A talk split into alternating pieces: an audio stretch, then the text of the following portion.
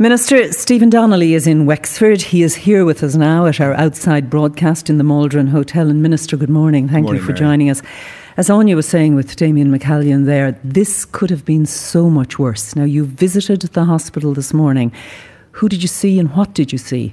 So I've just come from the hospital and I we walked around it myself, the hospital manager and the clinical director. And can I just join Damien, first of all, Mary, in thanking everyone involved in the response? What we saw was an extraordinary response, both from our emergency services, from our Gardaí, from our ambulance crews, from the fire brigade, and also from the rest of the healthcare system. So, right through the night, we saw patients being brought to Waterford, to Kilkenny, uh, to CHI in Dublin, uh, and to other hospitals around. The entire healthcare service responded.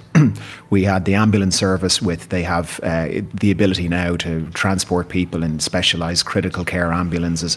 All of that was deployed. And one of the things that the the management said to me this morning was that the response from their staff, from their teams, the response from the emergency uh, uh, services, the guards, the fire brigade, the ambulance crews was absolutely uh, extraordinary. And I just want to, from my behalf and on behalf of government, just acknowledge and thank everybody.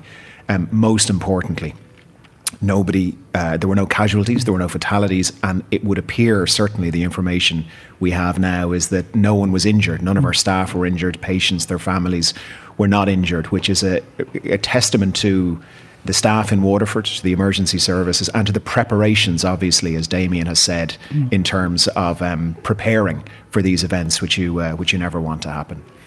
Within the hospital, there are areas which appear to have suffered some significant damage, obviously, on the fourth floor of the area affected. There is smoke damage, there is water damage. And crucially, this plant room, I think, where, where a lot of key equipment is housed. There's a plant room, and then, for example, there are pipes on the way to the critical care unit which may have been cracked, and so all of that has to be uh, has to be looked at. In terms of the parts of the hospital that are affected, obviously we'll have to wait now for the experts to to, to say how, how extensive the damage is.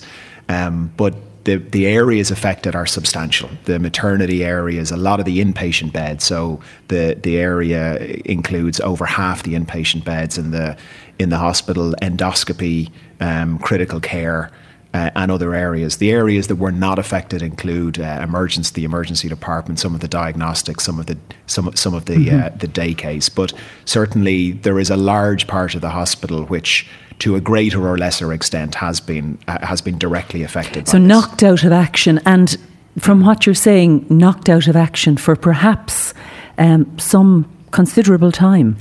The hospital they're already talking about the services that they can get back up and running as quickly as possible. Um, but there are areas yes there's no there's no question.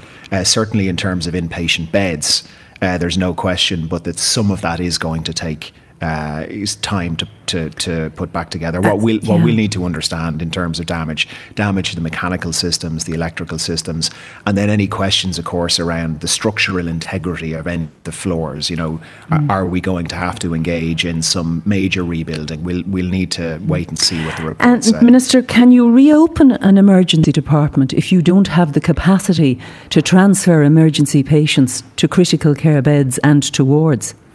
Eh, n- no, you hmm. couldn't. An emergency department obviously needs a, a lot of hospital support behind it. You have to have access to hmm. theatres, to diagnostics, Sure. to inpatient beds, to hmm. day case beds. A, a and as you say, maternity and ward could care. not be reopened without access to, to critical care beds in case of emergencies. you, you need access. You know, the, the various services in the possi- in, in the hospitals obviously need access to the, the, the, the more acute services behind them, as uh, as you say. So that's exactly what the team is is looking at now. So there are five critical care beds in Wexford.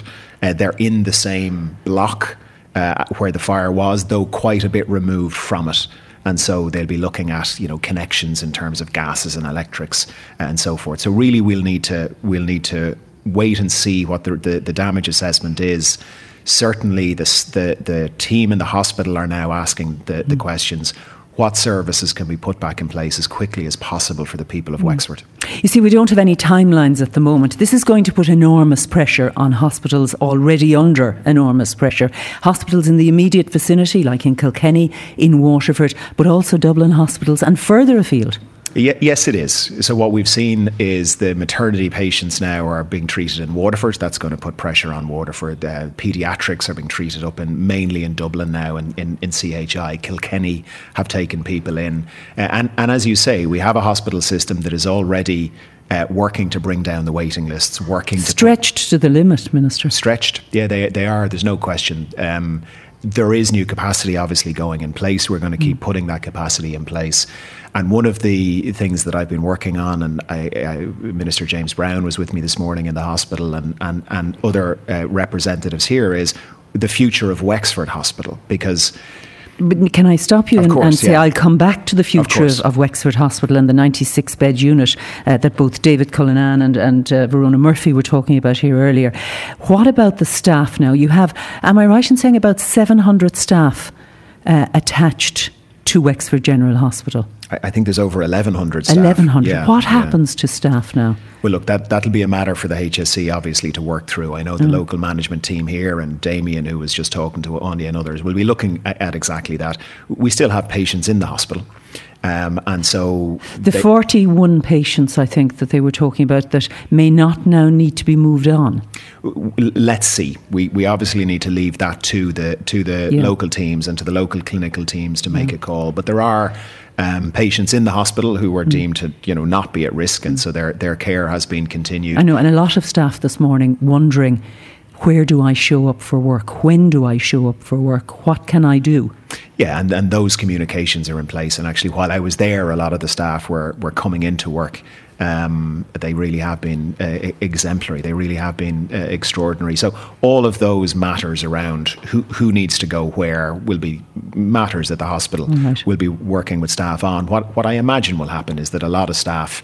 Um, will still be working in the hospital, as you say. We, we we may still have ongoing services there, and then what the hospital want to do is try and open services insofar as possible, mm-hmm. as quickly as uh, as possible, and obviously the staff would be required for that. Um, you may say this is a matter for the HSE, but for people with outpatient appointments, what do they do?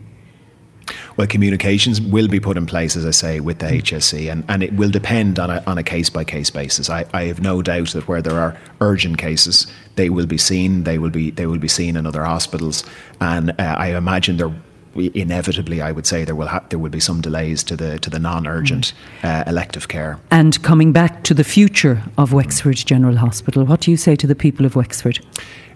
The only conversation I've ever had and this government has ever had about Wexford General Hospital is continuing to invest in the hospital and grow the hospital. So already we've uh, added beds. Um, the the capital plan contains uh, funding for the 96 funding and, and, progress on the 96 bed ward, but more than that, on a new MRI and a whole new MRI facility, uh, on upgrading theatres, on upgrading the endoscopy. Uh, are they in the planning stage, or are you promising them from now? They're in the draft capital plan. The, the, the 96 bed block uh, is happening, but not only is it it's, happening, it's eight years though in, in in the planning, isn't it?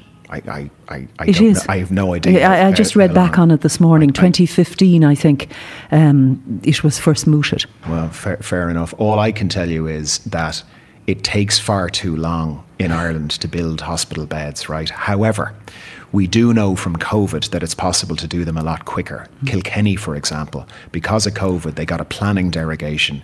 They built a 72 bed block in nine months. So, it's state of the art. So, is, uh, is that your commitment on this 96 bed block? Well, we're, I'm, I'm on the record. We are committed to the 96 bed block. What I'm saying to you, Mary, is I'm not satisfied at the pace yeah. that these uh, blocks uh, normally what take. I'm asking you is, is can you give people of Wexford any commitment on when they might see even the ground being opened to build this block? Well, what, what I can tell you is not only have I spoken to the hospital management today about putting that block in place quickly, and not only do we know where it's going to be, we were we were standing on the yeah. the area where the 96 bed is going to be. What I'm saying is the commitment from me and from government is we're going to do it quicker than these things normally normally happen. And let, no, just let me let me tell you why. Right. Mm. So the plan for is, is the money in place. Just, just tell me just that. Bear with me. The, the, money. the money. will be there. Yes, but but this is this is important, Mary. The plan in Wexford, they're basing it off the 72 bed block in Kilkenny. And what Kilkenny did was they got a planning derogation because of COVID. I'm talking to the Attorney General's office about additional planning derogations. And critically, they built it in nine months using modular build technology. And the team in Wexford are basing their proposals off the Kilkenny block, just bigger. And that's how we have to do these things in the future. It can't take years and years and years for appraisal and planning and tendering and then several years of building. So I'm working with, with government colleagues and the Attorney General and the HSE in my department to say, we have to do this fundamentally quicker. And so, what I'm putting together at the moment, and the Wexford block is part of that, mm-hmm. is a rapid build programme uh, across the country. And, and absolutely, the, the beds in Wexford are part of that. Minister Stephen Donnelly, thank you very much for joining us at our outside broadcast in Wexford this morning.